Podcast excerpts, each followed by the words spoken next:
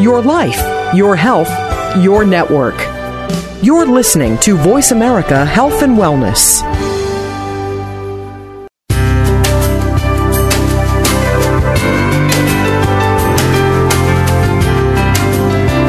Good afternoon, and welcome to Frankly Speaking About Cancer with the Wellness Community. Your host is Kim Thiboldeaux, President and CEO of the Wellness Community. This hour is designed to inspire, inform, and to help you live better with cancer. Now, here's your host, Kim Thiboldeaux. Welcome to Frankly Speaking About Cancer with the Wellness Community, a new internet radio show that focuses on informing and inspiring people to live well with cancer. I'm Kim Thiboldeaux, President and CEO of the Wellness Community, an international nonprofit organization dedicated to providing support, education, and hope to people with cancer and their loved ones at over 100 locations worldwide and also online at www.thewellnesscommunity.org. Before we begin today's topic, let's move to a segment we call Cancer in the News, which highlights the latest cancer headlines. I'm Bill Schaefer, and this is today's Cancer in the News. A recent study of more than 30,000 postmenopausal women showed that strenuous activity, ranging from housework such as scrubbing floors to running, protected against breast cancer even among those who did not have a higher risk, the researchers said. While other studies have shown that being overweight puts women at increased risk of breast cancer, this study performed by the National Cancer Institute proved that even women without increased risk gained some benefit. Researchers used questionnaires to determine how often the women exercised vigorously. All were healthy when the study began. After 11 years, the researchers found that overall, the volunteers who exercised most were 13% less likely to have developed breast cancer. The reduced risk was even higher, 30%, when the researchers compared only women of normal weight. The effect was clearest among lean women. Interestingly, non vigorous activity such as light housework, walking, hiking, and easy jogging did not seem to offer any protection against breast cancer. While researchers did not look at why exercise may help, they noted other studies have shown that working out reduces estrogen levels, a known risk factor for the disease, and protects the body's general immune system. Breast cancer is the leading cause of cancer deaths among women worldwide, according to the American Cancer Society. The group estimates about 465,000 women died of breast cancer globally in 2007, and 1.3 million new cases were diagnosed. A number of studies have shown that regular, strenuous exercise can help people avoid illness such as heart disease, cancer, and a range of other conditions.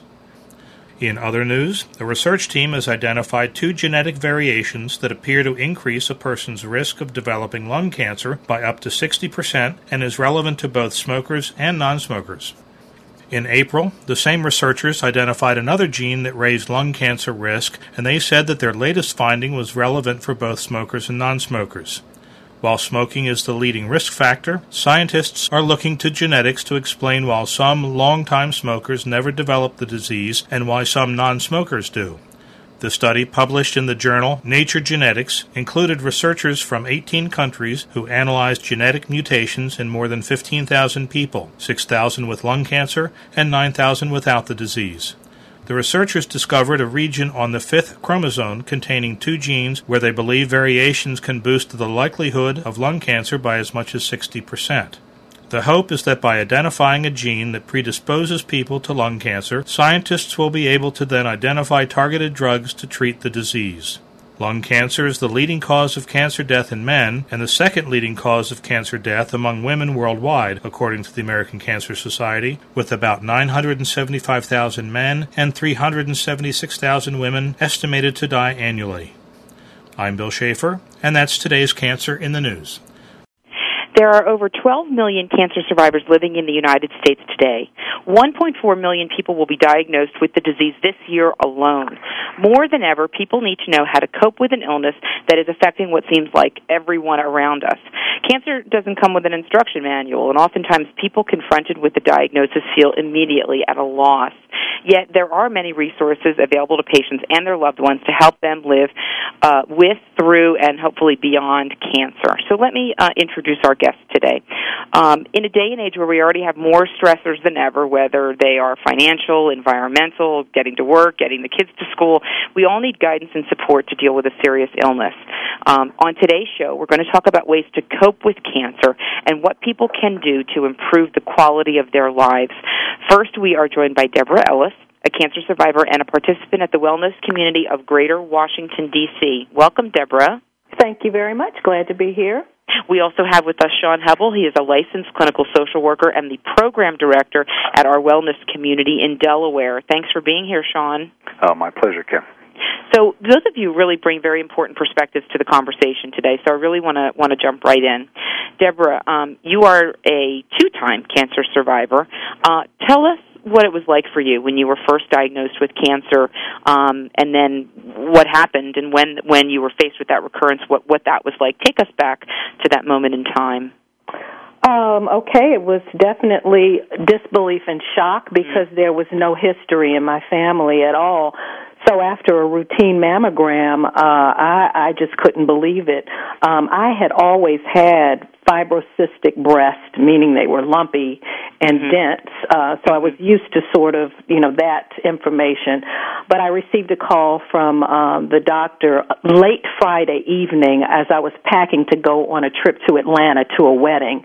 Um, not the appropriate time for that type of information. It yeah. ruined my weekend. And of mm. course, he said, "Oh, just enjoy your wedding. You'll be fine. You might have a, have to have a mastectomy. We're not sure, but you'll be okay." it ruined my weekend. I bet it did. Um, when I got back from Atlanta, though, I really jumped into gear. I, I mean, I became um, just uh, my own self advocate for my health. I um made phone calls and just got very educated about about everything. Um it's like I was possessed.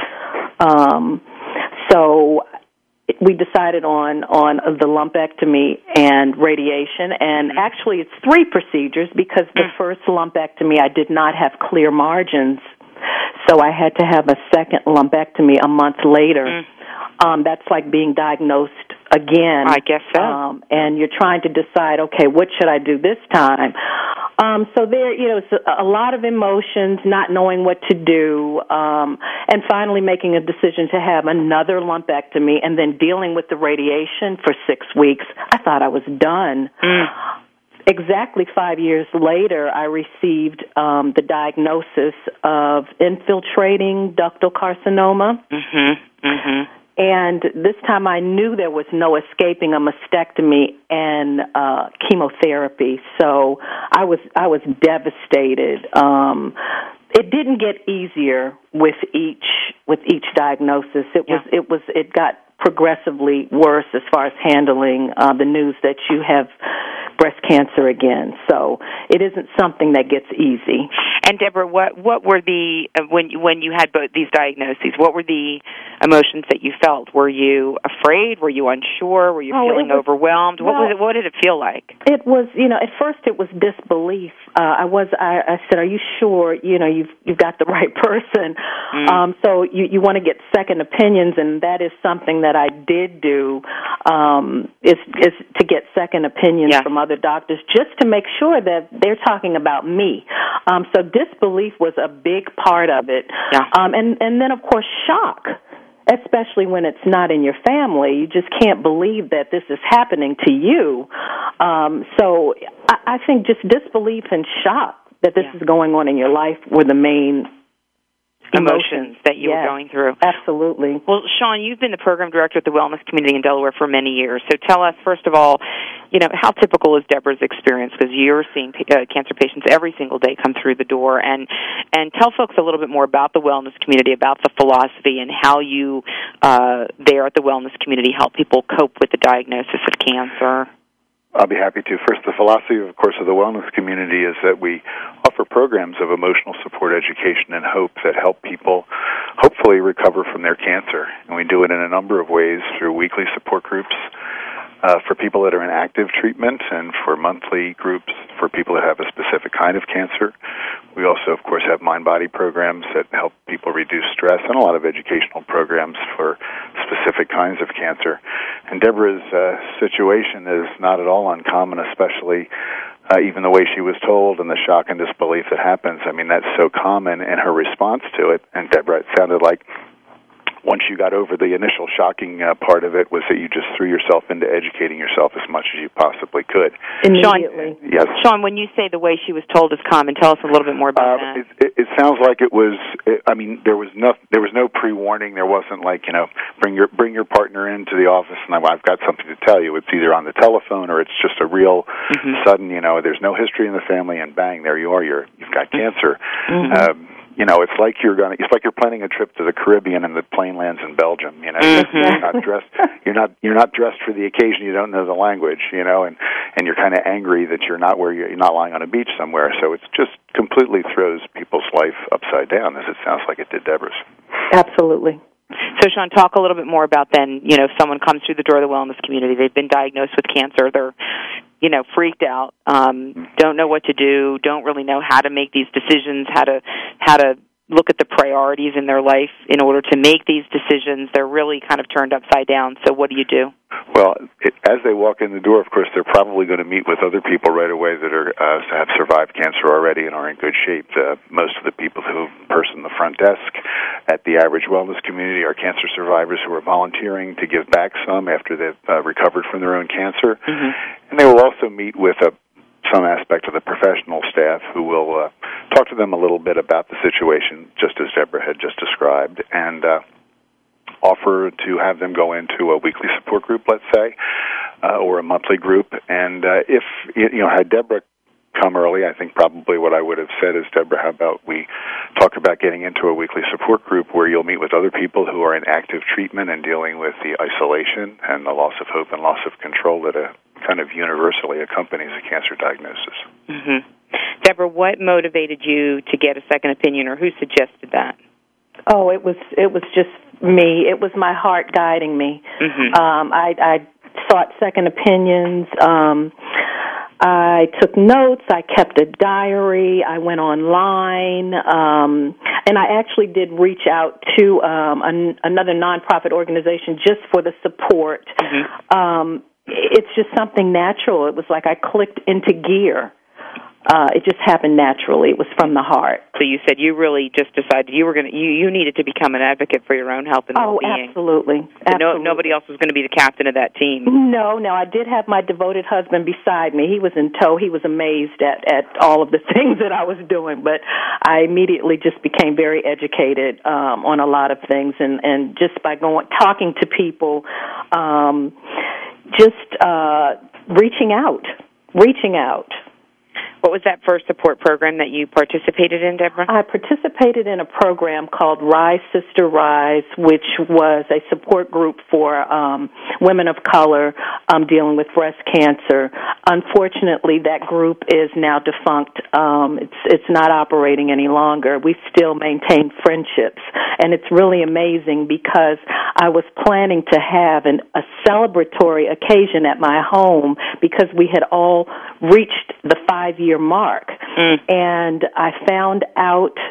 Uh, let's see, the the celebration was going to be on a Sunday, and I found out the Thursday prior that I was having a recurrence. Um, so I continued to have the celebration anyway with my my Rise Sister Rise um, survivor sisters at my house. And when they got here, I told them that um, I had a recurrence. And it was so funny. We were all sitting around the dining room table, and the next thing I know, because they knew I was going to have to have a mastectomy, they whipped their shirts off to show me what it would be like and that I was going to be okay. And it was a great moment for me. So just by connecting with people who have It been was a great moment for me. So we continue that friendship, but the organization is is no longer there. Now, one thing you mentioned, Deborah, that I, that that was interesting to me is that one of the reasons you were so surprised was because there was no family history of breast cancer, um, and it's it's it's interesting because I think that's one of the misconceptions that people have about cancer is that folks think, well, if I don't have anybody in my family who had can, you know, who who's had cancer, then you know I'm not going to get cancer, or I have a maybe a much lower risk of getting cancer. But you know, it's interesting in breast cancer in particular, mo- more than 70% of all breast cancers have no known genetic link. And I mm-hmm. think that do you do you think that sometimes people have the perception that that most cancers are genetic, or that that you you know you're falling at a much higher risk? I, I am so glad to do things that, like I'm doing right now to let people know that this can happen to you. Yeah. I have friends who who know this now, and they are more, more proactive in their lives, making sure they uh, get their mammograms because it can happen to anyone. I And also I- yeah, I find that also people think you have to have a lump and uh that you know you go to get a mammogram if you find a lump that people don't know that starting at 40 you should start getting a mammogram Yeah. every year. I did not have a lump. Yeah. I did not have a lump in any in any of the situations. So you were just getting your regular annual mammogram. just regular annual mammogram. Yes. So you're encouraging people to understand that it's not always a genetic link. You need to get out and get your mammograms. You need to do breast self exam. You're really trying to get that word out. Absolutely. Yeah. Absolutely. I have to do that now. I have to. Well, we're Mm-hmm. we're gonna uh, we're gonna take a quick break here. Um, we are talking today uh, to um, two fantastic people. Deborah Ellis, who is a breast cancer survivor who participates in our wellness community here in uh, in the Greater Washington D.C. area. Actually, you're right up the street from us, Deborah. Our headquarters are here in Washington at the wellness community. Uh, and then we also have Sean Hebel, who is the program director at our wellness community in uh, Delaware. We're going to hear a little bit more uh, from both of our guests in a moment. And in fact, Sean, I'm going to, when we come back from the break, I'm going to ask you to talk a little bit more about the wellness community, where you're providing service uh, around the state, and a little bit more about some of the different programs uh, and services that you provide there. So we today are on our uh, talk, frankly speaking, about cancer. We're talking about how to cope with cancer with Deborah Ellis and Sean Hebel. We'll be right back.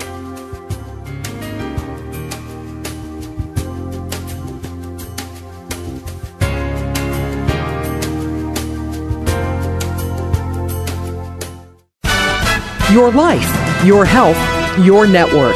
Voice America Health and Wellness. Effective cancer treatment requires more than just medication or surgery. For the country's 12 million cancer survivors and their loved ones, the social and emotional challenges of adapting to life with cancer are ongoing. How to handle coworkers' questions, how to get comfortable with new physical realities, how to reassure worried family members, or explain to friends your priorities have changed. For more than 25 years, the wellness community has been the nation's leader in providing free counseling, education, and hope for survivors and their caregivers. Whether online or at one of our 26 centers in the U.S. and abroad, the wellness community is ready to offer the support you need to live a better life with cancer. For more information on support groups, publications, nutrition, exercise programs, and more, call 1 888 793 WELL or visit us online at www.thewellnesscommunity.org. That's thewellnesscommunity.org. The Wellness Community, celebrating over 25 years of cancer support, education, and hope. It attacks the brain, and you might not know what hit you. It's a stroke, and it can cripple or kill you. If suddenly you're numb or weak on one side, limb, or face, It could be a stroke. Get help. There's no time to waste. it could even be a sudden severe headache without cause. If you wait to get help, time lost is brain lost. Maybe it's a loved one slurring their speech or dizzy. Call 911 and get medical help quickly. There are even more symptoms that I did not mention. So call or hit the web for information and prevention. Blacks have a higher occurrence. Do you want to know more? Call 1 888 4 stroke or visit www.strokeassociation.org. High blood pressure, diabetes, and obesity. All make the risk of a stroke more likely But remember, if it happens, do not delay. or disability might be the price you pay. A public service message brought to you by the American Stroke Association and the Ad Council. Opinions, options, answers. Voice America Health and Wellness.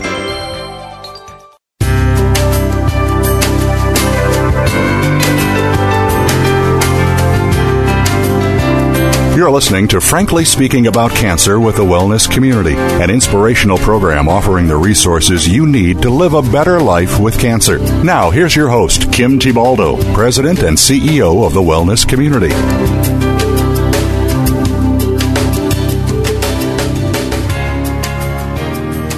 Welcome back to Frankly Speaking About Cancer. I'm Kim Thiboldeaux, and today we're joined by Deborah Ellis, a cancer survivor and participant at our wellness community in Greater Washington, D.C., and Sean Hebel, program director at our wellness community in Delaware. And uh, Sean is a social worker by training.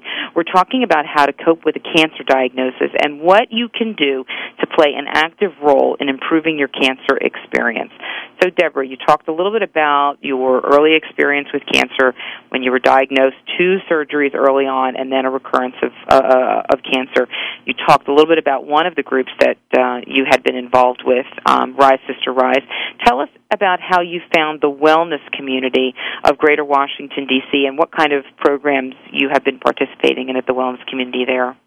Sure. Um, my visit at my oncologist office, um, she had just spoken to um, the wellness community in Bethesda. Um, it was an educational program of some sorts, and I saw the brochure in her office and asked her about it, and she went on and on and on. Number one, about the people that work there, and number two, about the site itself. Talked about how beautiful it was. I left the office on a high because I felt that I found another support system. Mm. I called immediately as soon as I got home just to make sure that I could just walk into the newcomers orientation. Yes. And of course they said, please come on in. And it started from there and it's been a love affair ever since. So, so what do you what do you do there at the wellness community, oh, Deborah? okay. Well, let me tell you that I started with uh, gentle yoga, which um, got me through chemotherapy. Um, it was something that I had to look forward to during my chemo treatment. Um, every day, as a, as a cancer patient, you have to wake up every day um, with something, with a, a, a goal or something to accomplish, and just lying around in the bed or not feeling well is not going to get it. And I found that getting out, getting dressed, and going to um, the gentle yoga was was very motivating for me. It got me going mentally and physically. Um, it felt great. Uh, I was moving my body, and and I just absolutely loved it. Um, so I've been a participant in the gen- gentle yoga class mm. from the very very beginning. Um, I've I've done a lot of the other classes. Um, there's a breathing techniques class that I that I just absolutely adore. It's it just it's a wonderful way to to get your body to calm down and get your mind to calm down. Um, just recently, I've started with the the wellness communities walks. Um, where we're learning how actually to go to to walk and and walks are very beneficial of course just moving your body yeah sure um, lots of lunch and learn sessions. Um, it, it's just been great. Just the camaraderie, the environment of the facility is just awesome. It's so inviting. As when you entertain in your home, the first thing that people do is gather in your kitchen. Well, the wellness community in Bethesda is is sort of wrapped around this inviting kitchen mm. that you just want to have a seat, have a cup of tea, and relax. So it, it's just a great place. I'm so glad I found it. And and Deborah, I understand that when you, the first time you walked through the door there at the wellness community, there was there oh. happened to have been a familiar face. Oh my goodness, Barbara Schaefer is my angel. I tell everyone she's she's my angel. I have known her for for many years. Um, she helped me deal with my father's lung cancer mm. um, many many years ago. Uh, she was great, a great help. I could just walk into Barbara's office and sit down, and that's exactly what I did when I was bringing my father um, for his treatment. I walked into Barbara's office and said, "Barbara, guess what? I have breast cancer." Mm. And she helped me um, figure out what surgeon I would was going to use for my treatment. She's just an awesome woman. So when I walked in and saw her at the wellness community, I, I just couldn't believe it. It was like meant to be. Yeah, absolutely. Nice. That's terrific. That's terrific. And, and Bar- those stories happened in Delaware. And it's just uh, Barbara's our program director in Washington. Sean's uh, colleague there. So, Sean, I know besides being there in Wilmington, you're you're kind of all over the state of Delaware now. Tell us tell us what's happening at our wellness communities in Delaware, and tell us a little bit more about the kinds of programs and services there. Well, the Wilmington office, of course, has been open since 1996, and uh, But somewhere in the early uh, 2000s, we felt that uh, there were many people in the middle and southern part of the state that also had similar emotional needs and that were just not being addressed. And Yeah. so we, uh, in 2002, we uh, moved into Dover, which is the middle of the state, the Kent County office. We have an out, uh, you know, a satellite office in Dover that is actually open for four days a week and, and some evenings now.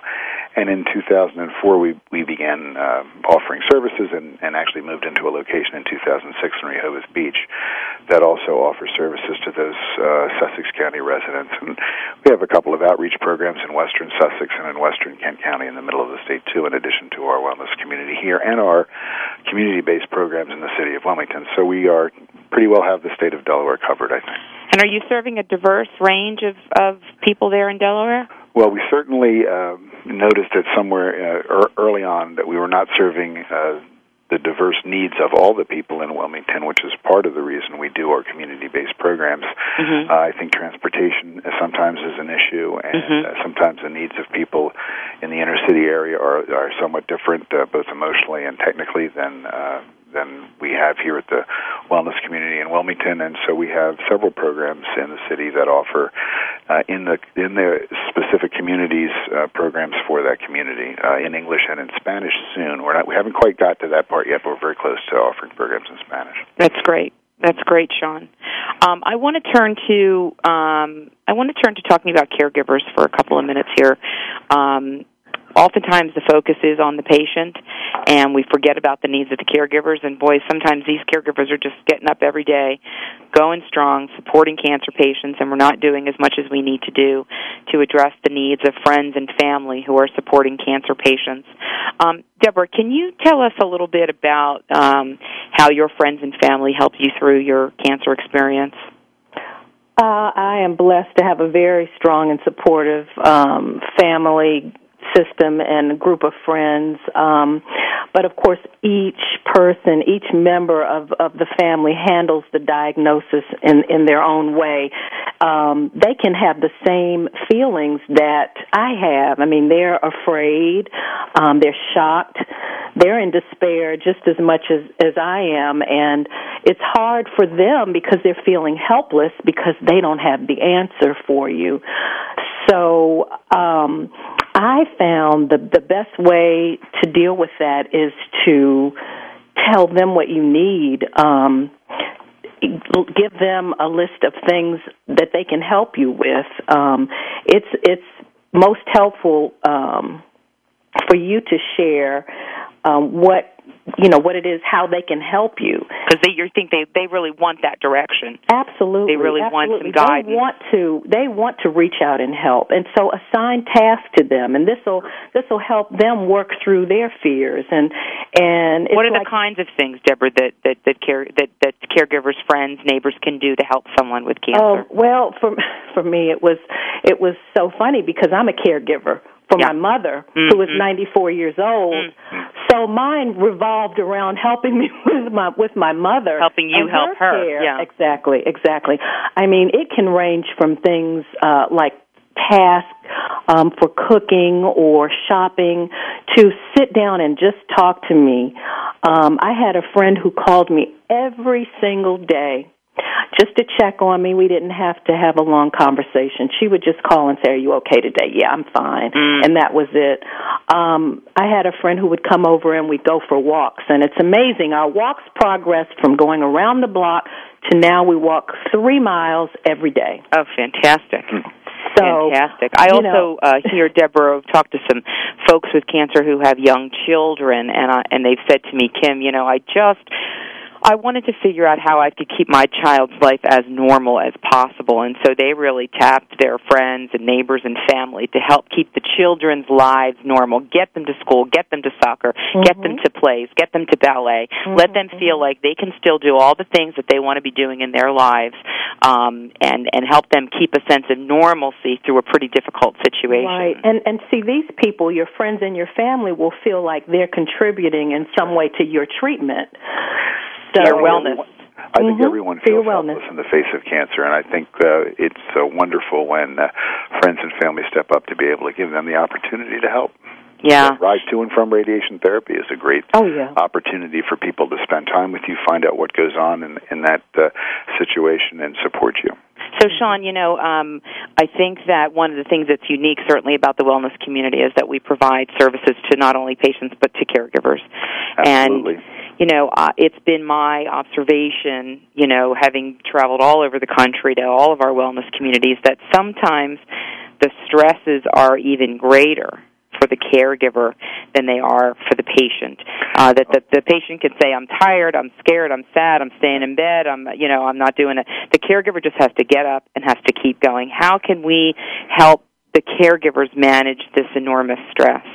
Well, I think there are uh, any number of ways, but I, I agree with you and Deborah 100%, and that is that uh, caregivers, I think, sometimes have far more stress than the person who has cancer, who can kind of focus on their recovery, uh, you know, singularly, and uh, and then the caregiver is left with everything else that maybe that person's not able to do because of their own treatment. Mm-hmm. We do provide weekly support groups for the caregiver, and they coincide with the participant group. So, as people come into their regular cancer support group, their immediate caregiver can go into another room with their own facilitator and talk about the things that um, that's on their mind, and maybe they don't even want to share with the person closest to them at that point. Um, uh, but we and we also can offer the Tai Chi yoga and stress reduction programs, uh, which end the educational programs, but primarily I think the stress reduction programs because I see the people who are the caregiver, I think being far more stressed sometimes than even the person with cancer. So tell us, so tell us again, Sean. What what are the? Tell us more about the stress reduction program. Well, we do uh, pretty routinely. I, I know, and I can speak, of course, about Delaware, but I think most of the wellness communities around the country have a pretty active uh, mind-body program that includes Tai Chi, includes yoga, we do mindful, mindfulness-based uh, stress reduction at, at, both at two of our three facilities in Delaware. A restorative um, yoga program as well. I've I've taken advantage of that. That's awesome. Yeah, mm-hmm. uh, and I we've done. Uh, self hypnosis for relaxation, self hypnosis for pain control. So there mm-hmm. are any number of mind body things that not only the person with cancer, but their caregiver uh, can take advantage of. The problem sometimes I think with caregivers taking advantage of it is is it's another time commitment amongst you know when they're already Many. stressed with their time. Mm-hmm. Yeah. Yeah, so really, it's about it's about giving the the caregiver permission. It's about Absolutely you know they're they're caring for everybody else and you've got to prioritize yourself somewhere in the top 5 right. So you have to give yourself permission to right. take that time out to do some things for yourself and really to understand that by doing that you're going to be a better caregiver to that person that you love. Absolutely. so sean uh, deborah we're going to go to um, a quick break. Uh, we're having a great conversation about how to cope with cancer. We're taking a quick break and we will be right back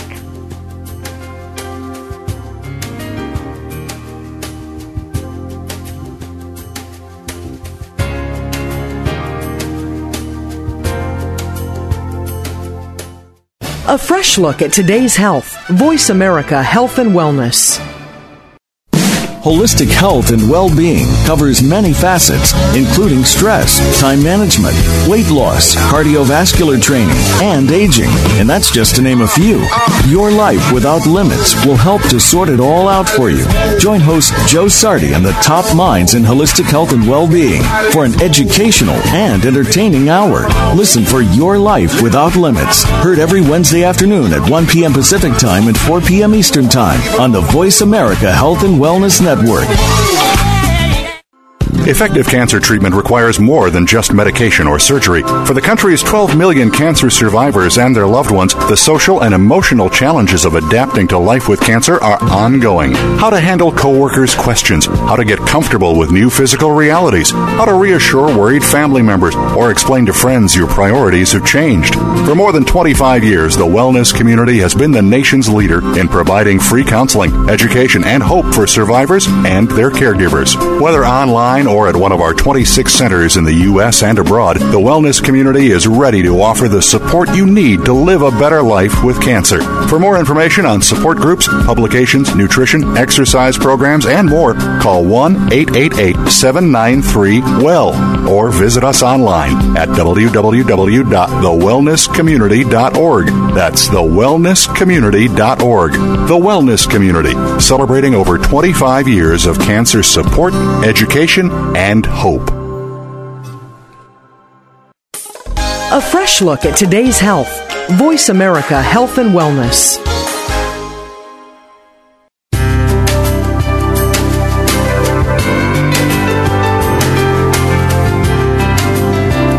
You're listening to Frankly Speaking About Cancer with the Wellness Community, an inspirational program offering the resources you need to live a better life with cancer. Now, here's your host, Kim Thiboldeaux, President and CEO of the Wellness Community.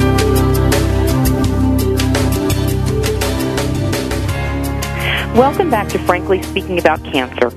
I'm Kim Thiboldeaux, and today we're talking about how to deal with a cancer diagnosis. We are joined by Deborah Ellis, a cancer survivor and a participant at the Wellness Community of Greater Washington, D.C., and Sean Hevel, who is a, a cl- licensed clinical social worker and the program director at the Wellness Community in Delaware. Uh, Sean, as I mentioned at the beginning of the show, there are more than 12 million cancer survivors living in the U.S. today. Um, cancer is, is really slowly becoming more of a chronic illness and not the death sentence that it was necessarily perceived to be even just a, a few years ago. How do you think the public, how do you think cancer patients are starting to shift their thinking towards the disease, and and what are some of the key issues people have to think about not only during treatment but then into really into survivorship and some of the issues post treatment? Mm-hmm. Well, I even think cancer uh, cancer treatment itself is uh, and research for cancer treatment is is complementing the fact that this is becoming more of a chronic illness by improving people's quality of life. And I think that is quality treatment and quality of life are the two big issues for treating cancer as a uh, as a chronic illness. Um, I see more and more people here, um, you know, get treated in the beginning and hopefully get well. But if it comes back again, many treatment options still being available and frequently not the kind of devastating side effects that used to be associated with cancer treatment even 10 or 15 years ago. So people seem to be living more fully, longer lives by keeping the quality of their life as high as possible.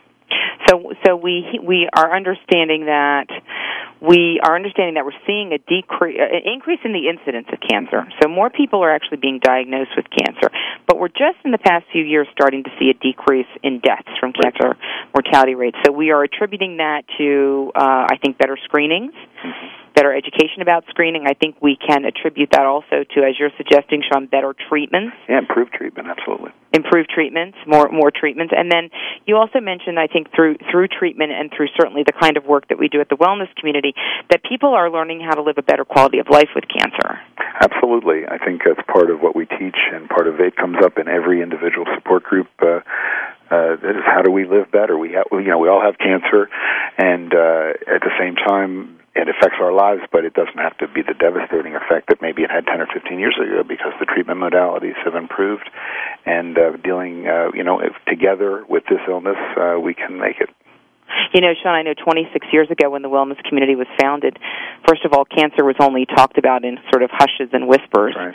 And also, it was a pretty ravaging disease. People were oftentimes getting their treatment while they were in the hospital. They were very ill from treatment. Um, and now, I, I uh, we did a survey last year of people with cancer, and the survey found that 60 percent of the people we surveyed were working full time during cancer treatment. Are you? Is that something you're seeing often, Sean? Is that, is that common? I, yeah, it's hard to say 60%, but I, and most of the participants at the Delaware Wellness Community are young enough to still be in the workforce, mm-hmm. and I would say a very strong percentage of them continue to work in some fashion during uh, their treatment and beyond, and a lot of times. Uh, the work sites are being are recognizing this and being able to help people stay employed by being flexible, by you know job sharing and that kind of thing. So it's it's been a remarkable shift in the last ten years, I think, as it relates to that. Yeah, yeah. So, De- Deborah, when you were going through your initial diagnosis and then you had th- this this recurrence of cancer, mm-hmm. h- tell me how, how did you think about your your future? Did you think about your future? Were you making plans for a week down the road, a month down the road, a year down the road? How, how did you approach that? Well, Kim, actually, when you're dealing with breast, just dealing with breast cancer is overwhelming, and when you're in it, you're just totally consumed with your cancer diagnosis, um, and the future is not an immediate thought. The first thought was just to get through the treatment. So, you, you know, after I think that it's after the treatments are sort of over or, or midway or something, you begin to start, you know, thinking more about the future. And um, you know, every day in the beginning you're thinking about, well, you know, is it going to come back? Will it return? You know, will it come back somewhere else? But as time passes, you become less less fearful.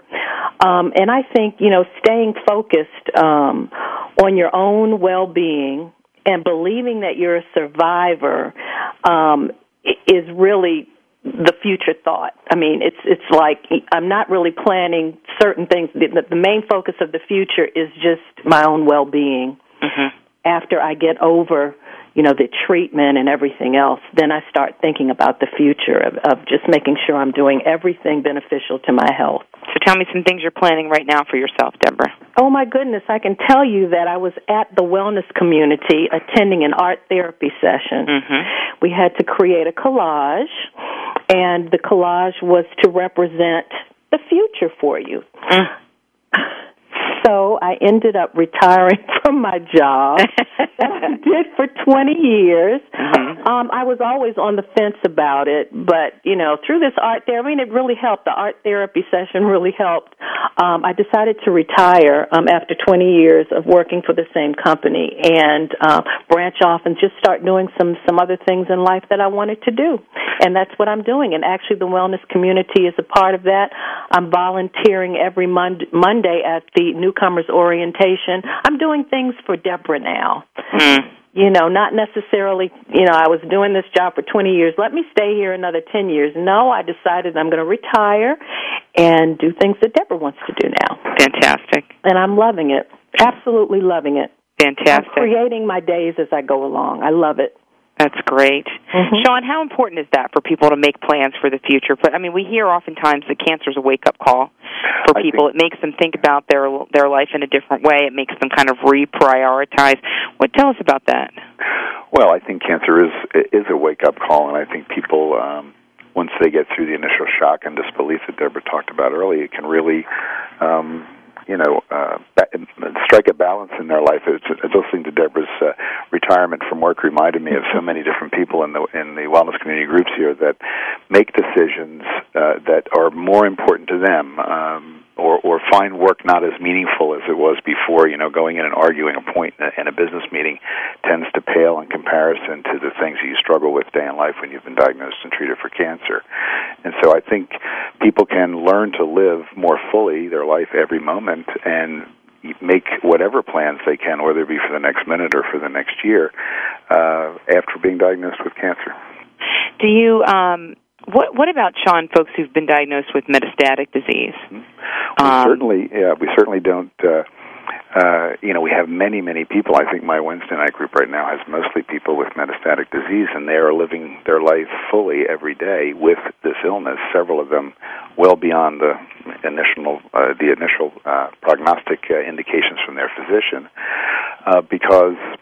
Uh, you know nobody really knows the future and you get up in the morning and you put one foot in front of the other and i think it's really uh, remarkable to see people who are living with advanced cancer uh, teach us a whole lot of stuff as to how to live fully every day Deborah, do you think that when you participate, uh, when you participate in the newcomer groups, when you go back and participate in these programs at the wellness community, is that is that part of your therapy? Is that part of your wh- wh- why do, why do you do it? Tell us why you do it.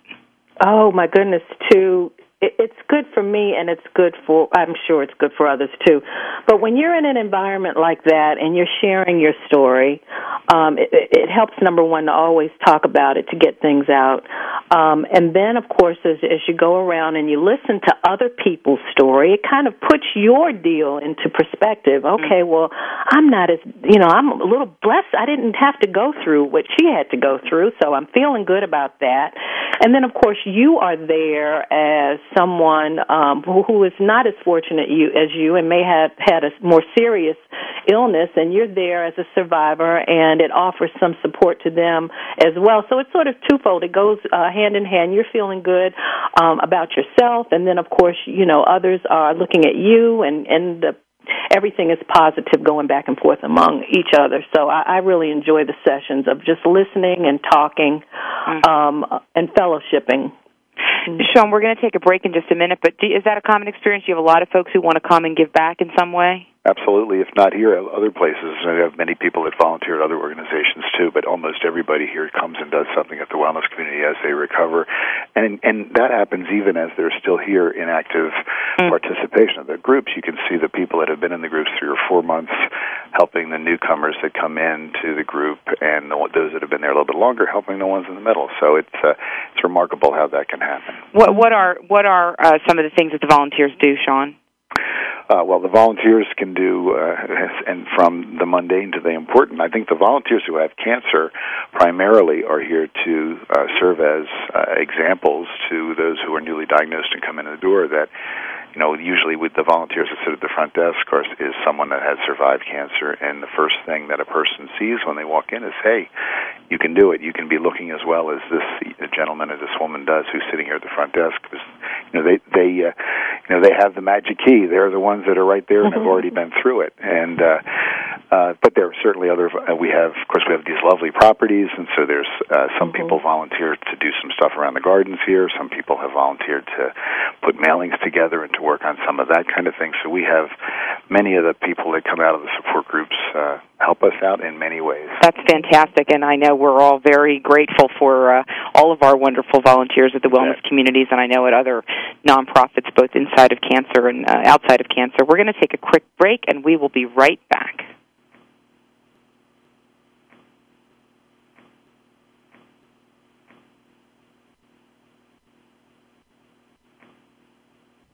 Welcome back to Frankly Speaking About Cancer. We've been having a great conversation today with Sean Hevel and Deborah Ellis about coping with cancer.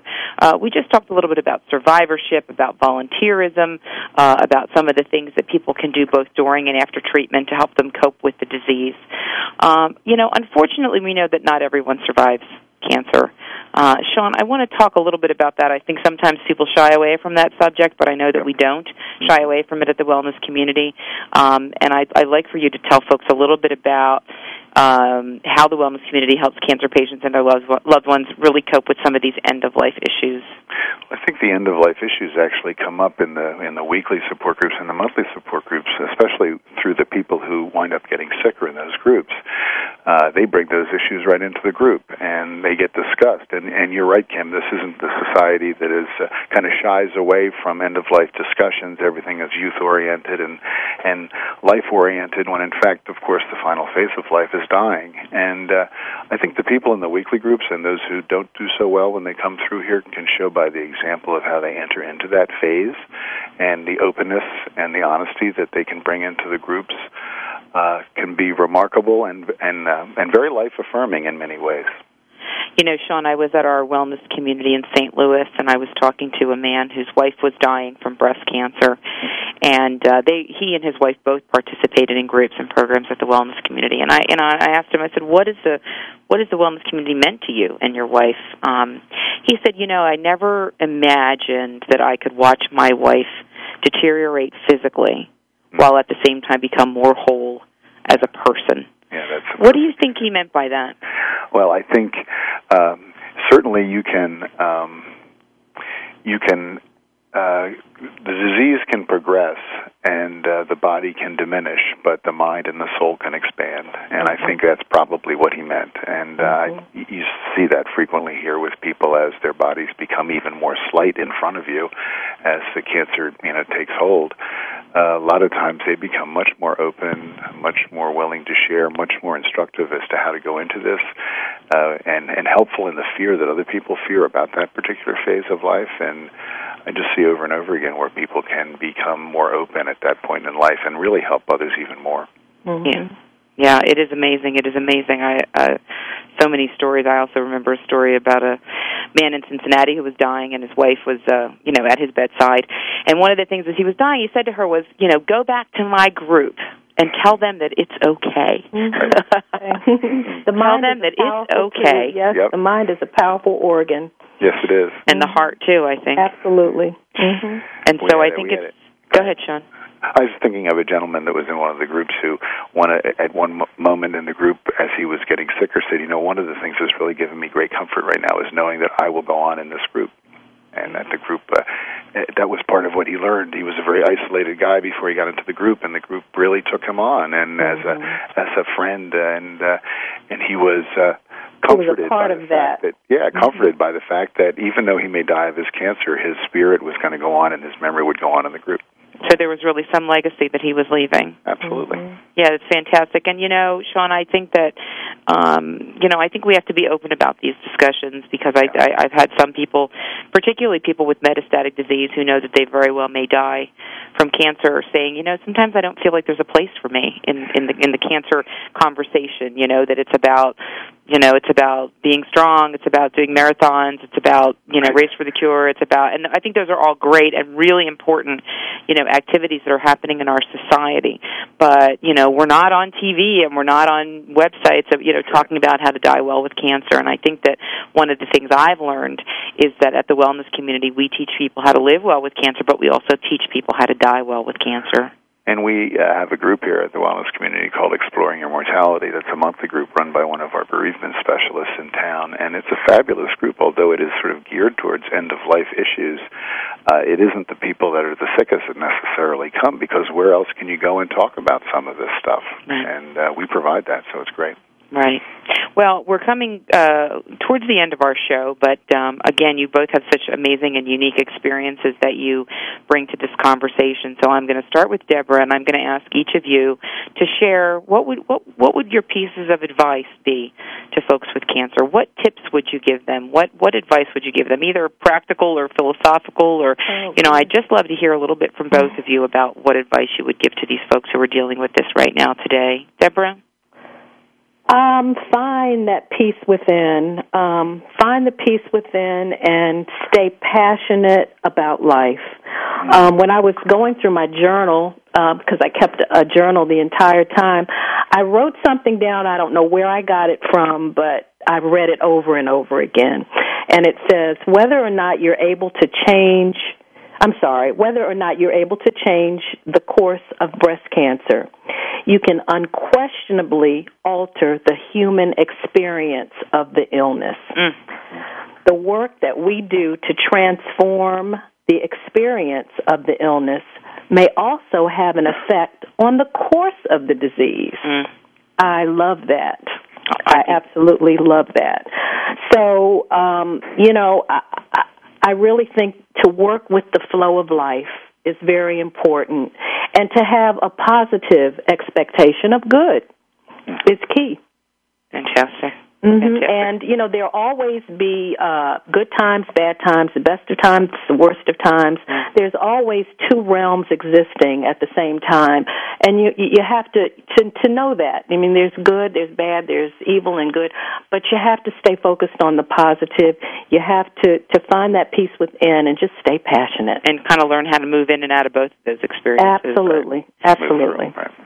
Sean. I I think I, it's a little bit hard to follow that. I know. I'm sorry I know. to put you on the spot here, Sean. I just love well, I'm not going to be able to have a quote. but I don't, uh, I don't know where the quote came from, but I love it. It's a great quote. But Sean, I know. Listen, you you know you've dedicated your life to this work. You're you know every day um, a part of this this human experience and and and trying to improve this human experience. So, tell us what would your advice be to folks who are going through this? Well, I think you know at one point cancer was viewed and probably still is in some segments as a death sentence that you're diagnosed with cancer and your life is over. And I think if I if there's anything I can impart is that sometimes uh, cancer is not only not a death sentence, it's an opportunity for growth, an opportunity for people to uh, surpass even their wildest dreams as it relates to any challenge that you can overcome, regardless of where it goes, whether it you know whether it leads in the eventual death of the person or whether it leads in, in, in health. That it's a great opportunity for people to be able to uh, to improve their life and to live fully every day. Mm-hmm. Yeah, yeah, mm-hmm. absolutely, absolutely. And the wellness community certainly is beneficial to, to me it was very very beneficial for me. Um, so I, I'd like to thank you. Well, Deborah, I would, we'd like to thank you for for the decision that you've made to give back to the organization and for sharing uh, your story with us, with our listeners, with uh, with so many folks because it's so valuable. I think for people uh, to hear these wonderful stories of inspiration and, and how folks have coped uh, with this illness, how they've lived with, through, and beyond uh, cancer. And so we want to thank you. And I know there's so many wonderful uh, support programs, so many wonderful resources out there for people with cancer. We want to encourage people when they're diagnosed to talk to their doctor to get information about what resources exist, support groups, education, information, nutrition, exercise, um, because there are wonderful resources in communities all across the country, and we want to encourage people to really integrate that as part of their overall uh, cancer care. I want to thank both of you again uh, for being on the show today. Uh, Deborah Ellis and Sean Hevel, you've been just wonderful guests. I think our listeners learned a great deal from both of you, and we've talked about a lot of important uh, topics today. I want to remind folks about uh, our website. It's www.thewellnesscommunity.org. Uh, on that site, you can get a bunch of great uh, educational information about all different cancers. You can join an online support group. You can find out about our face-to-face services, free services at over 100 locations worldwide. If you don't have access to the web, you can call us at 888 793 well uh, W E L L. Um, again, we're this year celebrating our 26th anniversary of free services uh, to people affected by cancer. We're all over the U.S. We're now abroad in many countries, um, and uh, we really want to encourage folks to get support, to get educated. As Deborah said, you have to take control. You have to be your own advocate. So to get support to get educated. And I want to dedicate this show to all of our wonderful staff at our wellness communities across the country, Sean, and all of your colleagues who are doing such great work. Until next time, be well, do well, live well.